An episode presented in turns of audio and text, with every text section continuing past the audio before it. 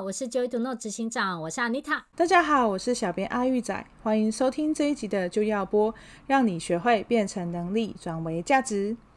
这个月我们想要来跟大家分享的主题是职场沟通系列，说与不说都是错。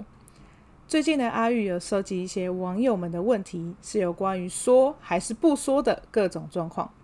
像是呢明明自己就是很正常的讲话，也没有特别凶吼，可是呢就跟别人吵起来了，就莫名其妙的就吵起来了这样子。那或者是说呢，我已经很努力的工作啦，然后我已经很认真了，我也很想加班然后把事情做完啊，可是为什么你们都还要一直逼我呢？那像这样的状况呢，其实经常在我们身边发生，有时候我们会没有办法去处理，然后也不晓得该怎么办，那造成一些沟通误解，我们也不知道该怎么处理。那最后一种呢，是说我们有时候不小心去说了一些话，或是做了某些事情，然后可能惹毛对方，我们自己不知道，然后渐渐你的人缘就不好了。所以呢，这一集呢，就是要来跟大家聊聊这几种职场的沟通状况。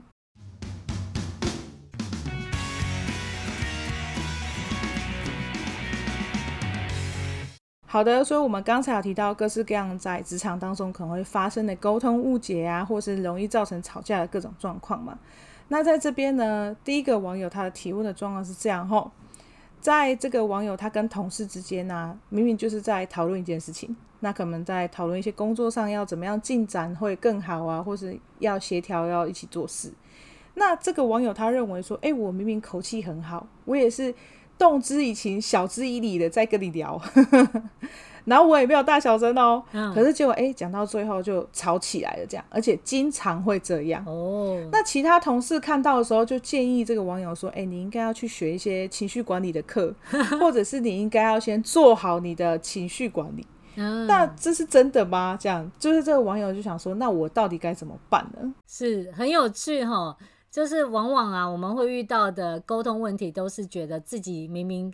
很理性，自己明明口气很好，对，但为什么到最后两个人要吵起来，然后觉得我情绪有问题，我应该要去管理一下我情绪，这蛮有趣的。对，其实我在我讲了沟通培训这么多年，其实我真的有看到各式各样状况，这种状况是最常发生，而且是有一个沟通的要素跟沟通的一个步骤呢被遗漏了，所以呢常会导致两个人明明就是好好的在讲话，为什么讲着讲着就要吵起来？或甚至于呢，我还看过那种你知道吗，就是两个人明明在讲同一件事，想要处理的方式也一模一样，但也是可以吵起来哦。这是鸡同鸭讲吗？没有，他们讲一模一样的事情。哇，这是一个很有趣的故事，我也可以顺便跟大家分享。好啊，然后等一下再跟大家讲说那这到底怎么回事。好，当时呢其实我是跟一对那个母子在车上那他们呢其实一起在沟通一件事情，就是关于那个公司的交通车要怎么安排那因为有一个主管跑去跟妈妈说那个公司车不能这样排啊怎样怎样，他们觉得有点为难这样，希望他帮忙。那这个妈妈听了这个主管讲了之后就觉得，对啊，怎么会这样排呢然后他就很急哦，他就要去告诉儿子说车不可以这样用啦这样子。对，然后呢妈妈就开始，妈妈一开口就开始讲说，你这车怎样怎样，我是跟你说啦，我们要聪明一点，要照顾员工什么的。然后讲到一半，然后这个儿子就插话就说，对，你听我说，我跟你说这个车子就是不应该这样排，我也觉得这样很不好然后妈妈就说，对，你听我讲怎样怎样然后两个人就吵架，越来越大声哦。然后越来越大声的时候，两个人就说，Anita，你看我说的对不对？两个就一起拉着我说，Anita，你看我说的对不对？我那时候在车上我就笑出来了，我就想说两个人讲一模一样的事情也可以吵架，真的。然后我就说停，两个冷静，就是我用轻松一点的话语跟他们说，来停，你们两个冷静。其实你们的想法一模一样对，而且你们打算处理的方式是一模一样的对，但是你们都没有让对方把话讲完，然后就一直抢着说话，先冷静一下，然后他们就笑了这样就突然冷静了这样子。对，那这过程当中就是有一个技巧这是我们会教的一个沟通技巧，很重要，叫做示意。好，那示意的英文叫 acknowledgement， 它其实代表的意思是说，这个示意的行动呢，是去让对方知道，他借由他表示，然后或者是做法，然后去让对方知道说他所讲的或说他所做的事情已经被他接收跟了解了。好，所以呢，当我在示意对方的时候呢，我就会借由一些行动或者是一些话语去让对方说，去让对方知道说他所说的东西或说他所做的事情我已经接受跟了解了。那这个示意很重要的重点呢，是让对方知道我接收到了，但并不等于同意哦。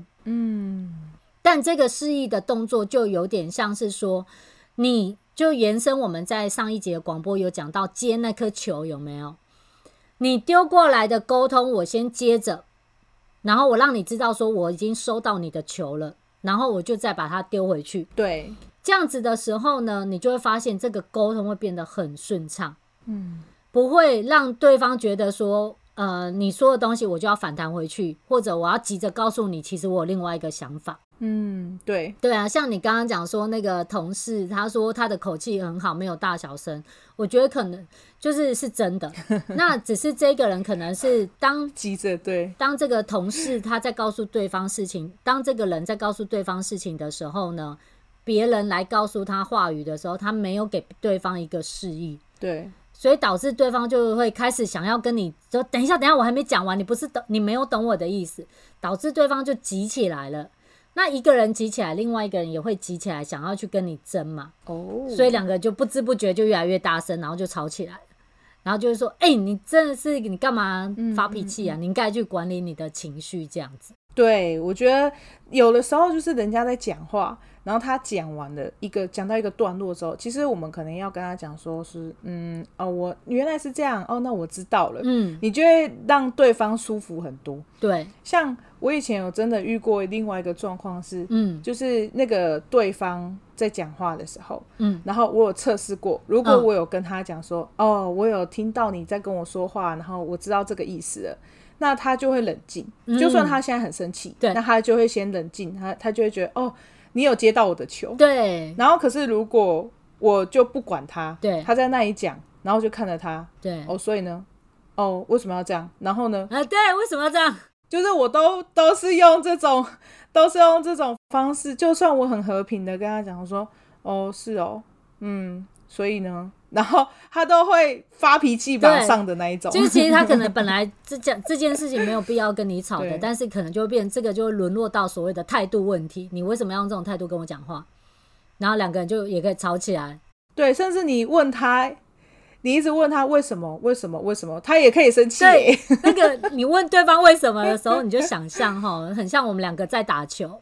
然后呢，那个球明明是顺顺的过来，结果你把它拍掉，说你刚刚为什么要给我直球？对，你刚刚为什么要丢那么高？你刚刚为什么要丢那么低？两个人就我要跟你胜啊啦，这样那种感觉有没有？对，怎么这个球也不行，那个球也不行，就容易吵起来。对。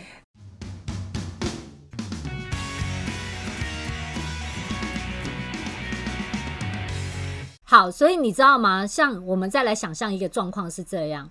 这我觉得就是这个比喻可以帮助大家更了解那个示意的重要性。有可能真的对方他就是给你一个杀球，你们两个明明是在练球要传球，但是他突然给你一个杀球，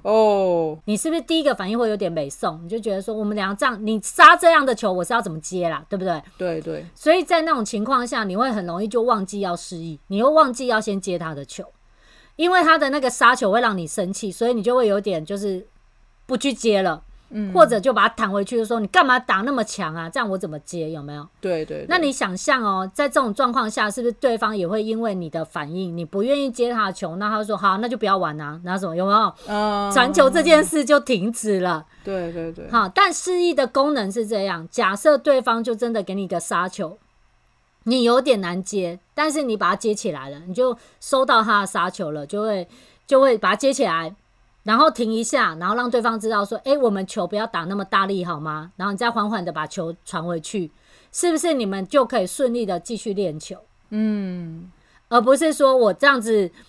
把它拍掉，然后告诉对方说你不可以这样子，对吧？对，所以这个示意的角色就是在这个地方，就是当对方如果跟你的沟通你不能接受，然后你有不同意，但是你也是会先接起来跟他说我了解，原来你是说这个，然后你再开启你的沟通说，诶，可是我有另外一个想法怎样怎样的时候，你就会发现啊，在沟通过程当中会变得很顺畅，不会好像明明都讲对啊，明明都没有怎样啊，两个也要吵起来这样子。对啊，你刚刚讲到说那个杀球这件事，让我想到一个就是很经典的故事哦，吼，这是我同事之间发生的事情。好，就是这个同事他要去请款，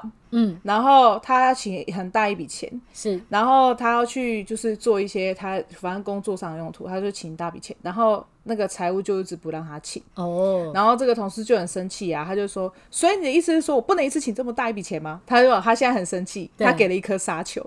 那这个时候这个财务怎么接就很重要了。然后对，因为其实那个钱那么大一笔也不是财务说我说可以就可以，他也是要到主管到老板那边去，然后所以这个时候财务很聪明哦，财务就跟他讲说，我没有说你不行，你当然可以申请这么大一笔钱，这完全是没有问题，我也了解你要用的用途了，然后这个本来在杀球的人就像你说的，他就冷静，然后他也有觉得说，哦，我应该不要那么生气，不要那么凶。对，然后呢，这个时候财务才告诉他说，现在是长官们，我们的主管们，他们不愿意让你花这笔钱，那他们有他们的理由，也有他们的道理，都写在这个就是退款就不能申请的这个单子上面，对，都已经写好了，那你就去再把它看过一遍，那看他要你做什么，要你补充什么资料啊，要你怎么样再提供更多细节，那你就把这东西补上，也许你就可以申请了。他留了一个路给他走，然后告诉他说，你把球打在这个地方，有没有？然后对方就会觉得，哦，舒服，我知道了，这样啊，对，打在这里我可以接。对，你打在这里也可以接。然后这个请款的同事就冷静，他说，那好吧，我再回去想办法。他那个气还没有真的完全消，他说，那我再回去想办法，他就走了。然后这件事情就圆满。对啊，然后他就没有去为难那个财务了，这样子。对，就所以示意真的很重要。是的。那下一个提问呢是说，这个网友啊，他是说，我已经很努力的工作了，然后我也很认真，就是他的工作量很多，然后他很认真的一个在做这样子，然后可是他遇到的状况是说，同事或是主管或是各个部门的人，就因为工作上面会需要衔接嘛，那也需要呈报给主管知道，所以他就遇到的状况是，这个同事们啊，主管啊，不同部门都一直来逼他说，你要赶快啊，给我这东西，你为什么这么久？你怎么那么慢？这样就是要一直感觉要逼死他了。这样他说，我的压力好大哦，一天就这8个小时，我觉得我事情永远都做不完，好恐怖哦！大家都一直来追我，我已经很努力了，我已经有在做了，为什么要一直这样逼死我？那像这样的情况，他是我们也许是问题出在他可能没效率，可是看起来他很努力工作，但应该不是，所以他要怎么办？他尽力了。对，他觉得他尽力了，该怎么办呢？对，这是蛮有趣的，这有点我觉得会比较像是他的确有他的状况、进度或困难，对，但是呢，他可能在回应给那些逼他的同事们或主管们，他可能没有给他一个完整的沟通或完整的讯息。所以呢，可能会导致对方会期待说，啊，你不是应该做好了吗？然后或者会导致对方就会觉得说，哦，啊，你早上跟我说好啊，那我现在下班前才来问你，不过分吧？但是可能他早上就跟他说好，他并没有额外的给完整的讯息，是说，好哦，但是我今天会忙 A， 你的这个 B 啊，我明天才做。所以就会，你如果想看像这个状况，如果说是好几倍都这样，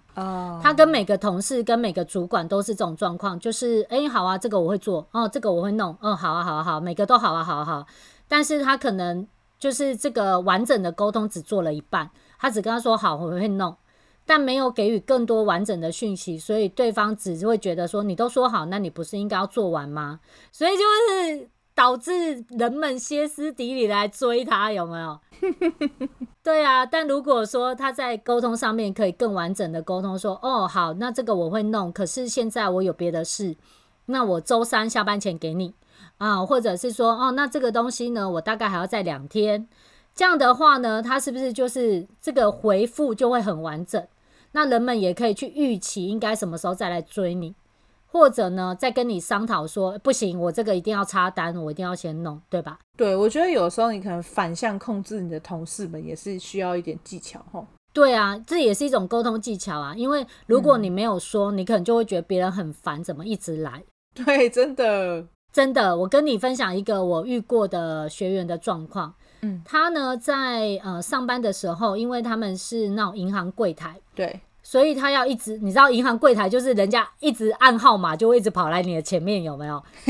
对，就是哦，我要存款，我要领钱，我要干嘛，我要干嘛，对吧？对对。所以他们在那种银行柜台就是要一直面对客户，一直到他的面前要处理事情。对。那呢，他在当时就有一个沟通困扰，就是这样，他觉得他很认真工作，就是我有客户要服务啊，可是他忙到一半，譬如说人家在面前的客户刚走，然后他还在写那个文件，因为他们还会有后续的作业嘛。对对对。然后他把纸放在一起啊，这有没有？他就还在写，然后他隔壁的那个学姐就跟他讲说，欸，那个谁谁谁，我跟你讲说齁，我要请假，我要交接怎样怎样怎样。他就这样脸很臭，头抬起来看他，然后呢，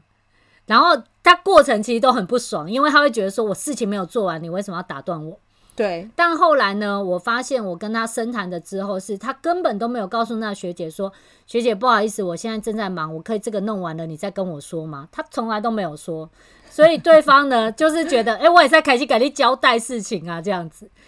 那他发现了这个点之后，他就回去告诉对方说，你要等我一下，我弄好然后你再告诉我，之后就没有再吵架了，顺多了，也不会觉得自己很委屈。你刚刚讲到银行行员，我有遇到一个是我前阵子带我妈去开户，然后因为开户其实大概一个开户的 cycle 就是大概要30分钟到40分钟啊，有的人快有的人慢嘛，有的人他就是资料都填好就很快。对。然后那一次我们去那一天不知道为什么5-6个人去开户，就是约好的是吧？你想想看，我们拿到号码牌的时候，然后前面有5-6个人在开户，所以全部加起来我们就好几个小时都坐在那边等。哇！然后就非常恐怖，然后就是其实等到后来大家就是已经心情不是很舒服了这样子。然后其实下一个就换我妈妈了，然后结果前面有一个小姐就突然插队，然后她就冲到那个柜台去，然后就挤在那个旁边，然后就跟那个人讲说，我要开户，你们怎么那么久？然后开始抱怨。然后这个行员他其实也是已经很认真，他一直都没有停哦，也没有去上厕所跟喝水，他都很认真的在帮大家开户，但是他却被这个客户攻击。然后这个客户就一直问他说，我只是要帮小朋友开户，为什么我们一定要2个爸妈家长都要来？怎样怎样，很麻烦呢，你们银行怎么怎么？他一直攻击那个行员，可是这不是行员可以决定的事情。然后那个时候我就看到这个行员真的很厉害，他的示意做得超好。哇！他就跟这个小姐说，我知道你想开户，那开户的规定都写在这张单子上，你回去先看好，资料都先填好，你来这里呢就可以就是很快。然后那个小姐就说，可是我已经现在都来了啊，我来都来了，你要我等那么久？他就说，如果你想要早一点开户，你就下个星期一早上的时间来，我们比较没有人开户。然后他就说，那你告诉我为什么今天这么久？他就跟他解释，然后他解释完之后，他就马上打断那个小姐，他就说，好，你的问题等一下我们会请别人帮你处理，但是我现在已经在帮这个先生开户了，我帮这个先生开完之后，你呢按照号码我会叫到你，如果你不想等，你就下个星期一再来。就是他给他了很多个，我觉得这个控制一整条都非常好，他的整个沟通让人家觉得很舒服。我妈妈在旁边就说，天哪，这个行员好有耐心，好厉害哦，就是很会处理这样子。对，他给他很有礼貌的回应，然后又给他完整的资料，然后同时又不会让别人乱到他的顺序。对，这就做得很棒的地方。没错。好，那下一个呢，网友提问呢是说，他在开会的时候呢，就是这是一个下属，他不太敢发表意见，然后他也没有什么意见，有的时候可能真的就没意见啊，就是我真的没有什么想法啊，对吧？有时候我们真的就没有意见啊，主管说好啊，那我们就做，就这样，然后也没有觉得哪里流程不对这样，然后所以就都闭嘴，主管问我有没有意见就都没有说话，然后这个时候被骂了，就主管就说，你们怎么那么没有主见，都不会替公司想，对你们的未来都没有规划吗？然后这个网友就觉得莫名其妙，我就没意见啊，为什么不能没有意见？这个蛮好玩的，这很像你知道吗？你有没有那种经验，就是啊你兴高采烈有一个很棒的事情你想要跟别人分享，然后你跟别人分享的时候，你会期待别人告诉你说哎、欸、真的还不错哎、欸啊、我觉得很棒哎、欸，然后你就好了，你就觉得你讲的东西被听到了，嗯嗯，然后呢我觉得很像，然后你想想看，如果你很兴高采烈去跟别人分享一个东西，然后对方就说嗯，然后就觉得我啊，你就会觉得打在棉花上，然后你就觉得那我刚刚讲那些你到底有没有听到，有没有？对对对，突然发脾气，对对啊，然后就觉得说干嘛这样，有没有就莫名其妙想要攻击他，但明明一开始是想要分享一个好事情，对，其实有点像欸，那很有趣，就是这个可能当然你也可以没有意见啊，但有点会像是说那个主管他交代了一件事情，他希望获得是回应是很明确的，嗯，而且呢就是一样，他丢给你的这颗球你是有接到的，他没有，他从旁边滚过去了不接球，然后就说我有，对，我有看到球啊，就是也冷眼旁观看，有啊，球有过来就好了，这样你知道吗？对，所以呢这个部署如果呢他真的没有意见，这是没有问题的，但是我们可以多做到的是一些回应的沟通，例如说可以让主管说哦，我觉得这个计划目前看起来没有问题，我会去做看看，嗯，这个也是等于我没有意见，但是你是不是这样说的话，你会让主管看到你支持他的他所布达的计划，或者是你有回应他所交代的命令，所以呢这个部署回应他，你会让对方知道说欸 OK 没问题，我去做啊，我有问题会告诉你，这就不是我没有意见，而是我会做，我也有在思考，我只是觉得现在这个计划还不错，我们是可以这样做的，对吧？欸，有道理欸，那这样的话就不会莫名其妙坐在那边没出声嘛，好吗呢？而且我觉得有的时候就是明明主管他问他，也有可能他是出于礼貌，他不一定会接受你的意见，没有错，对吧？有时候真的是这样啊我以为不是问真心的对，我是出于礼貌嘛，就问看看大家有没有意见，那这个时候你没有意见虽然会被骂，但好过说你提了一堆没有建设性的意见，有没有对，我们没有意见就也不用硬凑，那他也有可能真的就是没有要听，但是你看看哦，如果我们改变一个做法，可能以往是静静的不说话，就点头就嗯哦好，跟换另外一个方式是说好啊，我觉得到目前为止听起来这个规划还蛮完善的，那我会先去做哦，是不是好多了，舒服多了？对对对对对，没错，对，这样就会避免这种莫名其妙中枪的感觉，很好。那最后一个呢状况是，这个网友他说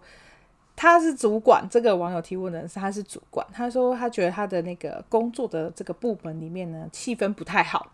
士气很低，那他觉得说他的下属们都不是很努力，然后也不太会规划说自己的工作要怎么进展这样子，那甚至还有一个让他很苦恼的问题是说，这个下属他遇到问题他不会自己解决，然后也不先来跟他讨论哦，就自己跑去问隔壁部门的主管，然后他就觉得天哪，你怎么可以做这种让我没面子的事情，有没有？你不来问我，你去问别人有点像是自己家里的小孩没有饭吃的时候跑去隔壁，为什么不来先找我他就觉得很奇怪，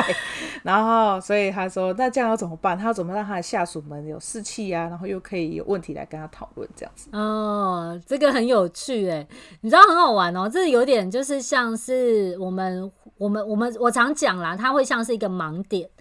那有时候你都会觉得说我没有很凶啊，为什么不来跟我说？对对对，但是他可能在这样讲话的时候他明明就是很凶，有没有？我没有生气对，我没有生气，我们好有话可以好好说啊，你为什么不说？然后自己咄咄逼人这样子对对对对，所以呢如果说这个部署有问题不来找你问，首先第一个，你如果是这个沟通的管道，你有让他知道你会协助他，他又不做，那的确是下属的问题，好，你有沟通了。那有另外一个状况是，我有这个沟通管道，但可能每一次部署来找你讲话的时候他都痛苦失败的回去他就会觉得这条路不要再走了对对对对，那我之前有遇过类似的状况是像这样，很有趣哦，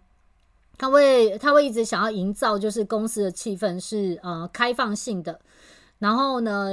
大家都可以就是很自在很自由的去表达想法，但事实上其实你会发现每次部署在跟主管这个老板要沟通事情的时候，或者要提意见的时候，大部分的时候都会被这个老板说，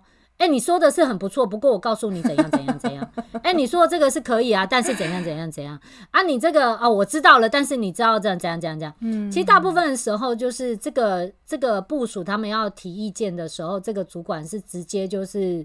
没有要让他再讲下去了，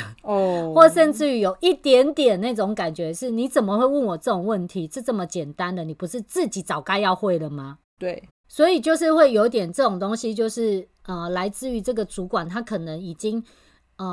让对方有这种感觉了，所以对方就会觉得我来找你讲是没有用的，所以就会自然而然觉得说我是问别人好啊，对吧？有道理。就我问别人也许我会得到答案，但是我问你我就会觉得天哪，要把我的话讲完都是一个过程了，那我还不如不要说那种感觉。对啊，没错。我之前遇过一个部署是这样因为其实我有看到他在带下属的状况，然后他自己也会跑来跟我说，为什么他有问题都找你不找我？然后我就看着他，那你的部署去找你的时候，你都怎么处理他呢？他就说，我就跟他说，这个你就做就对啦，这个你就怎样就好啦，这样。我说那可能会不会是这个部署他想要讲的话你还没有听完，你就告诉他这样做就对了，但这个部署还是不了解为什么这样做就对了。然后在当下我这个部署主管他才想，是这样是吗？然后他才开始去思考自己是不是有不小心处理错误这样子。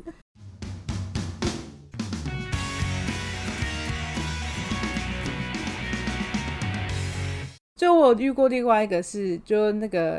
我有问题，那我跟这个主管反映，然后我可能我反映的这东西对他来讲他觉得很容易，然后他就翻规定给我看，他就说那你看这规定就是第几条写着怎么样怎么样怎么样，然后讲了头头是道这样，然后我看完就想，好啊，那既然规定都这样，那我也没什么好说的，就是会瞬间觉得说明明规定就是死的东西，有一些东西是可以变通的嘛，那我们可能会因为人事时地物的改变，所以会有一些可能规模上的调整啊，人事上的调整啊等等，这是会需要去各个部门协调的。但这个我就是当下我当下的真实感受就是，我就是觉得这主管没有要帮我，我就是觉得这主管他不想做事，因为我提出来这个可能是需要他去跟别的部门的主管去商讨，然后他要去出面为我们争一口气之类的，然后为我们争取资源。可是他却是给我看规定，对，然后跟我想说叫我要在这个有限的规范里面去解决我遇到的问题啊，我就是没有办法解决了我才提出来，然后你又要这样跟我说，我就会觉得那现在是怎样？对啊，你跟我说可以来跟我讲，可以跟我求救，然后我已经给你建议了，你跟我说规定是这样啊，不然现在是想怎样那种感觉，对不对？对，然后就觉得那如果这么容易我早就解决了啊。对啊，我也知道规定了，你以为我没读吗？对，所以你知道这真的是沟通技巧你在过程当中，即使你真的觉得部署的建议没那么好，那你怎么样引发他去了解？对，或者是呢，我们如果在不小心的情况下都去打断了别人沟通，或者很敷衍，那久而久之人们当然自然而然就会不想跟你说话。当你坐在那里一直在想说为什么大家都不来问我，大家都不跟我说，大家有意见都不谈的时候，我其实常常建议的第一个是要先看看自己在过去是不是真的不小心会打断别人沟通，或者其实真的也没有要听别人说，所以久而久之当然就真的没有人要来跟你说了，这样那种感觉。没错，所以其实有的时候我们在说话当中啊，或可能跟别人相处的时候，有时候就算你不小心打断别人，或是别人不小心给一颗杀球的时候，我们都要有一些技巧啊，然后巧妙的去化解它，可能先让对方冷静，告诉他说你先等一下，或者是说呢我们用好一点的回应嘛，我们可能没有意见也是要让对方知道说，对，我现在是没有意见的，你的建议很好，我会去做，那这样都会让无形之中的一些误会啊，或者是容易吵起来的状况被化解掉。所以呢，除了我们刚刚提到这四种状况之外，在职场上其实还有可能有很多各式各样的沟通问题在发生。那像这些疑难杂症呢，Anita你在6月的课程开班的时候会不会教我们呢？会啊，因为我们6月的这个课程呢，它的主题就是无往不利的沟通技巧。那我就是想要教大家，你如果遇到别人在跟你谈一个你不想要谈的话题，你要怎么样去和平顺的转移这个话题。对，还有包含呢，你想要沟通别人却不听的时候你该怎么办，还有你怎么样一开始就用对的沟通技巧去沟通，所以其实中间你就不需要去处理这些引发出来的乱七八糟的情绪。对，然后你要很小心，你要提问，不用，你只要用对的架构去沟通，一开始你就说对了，所以你就可以避免掉很多无谓的出差错沟通的问题。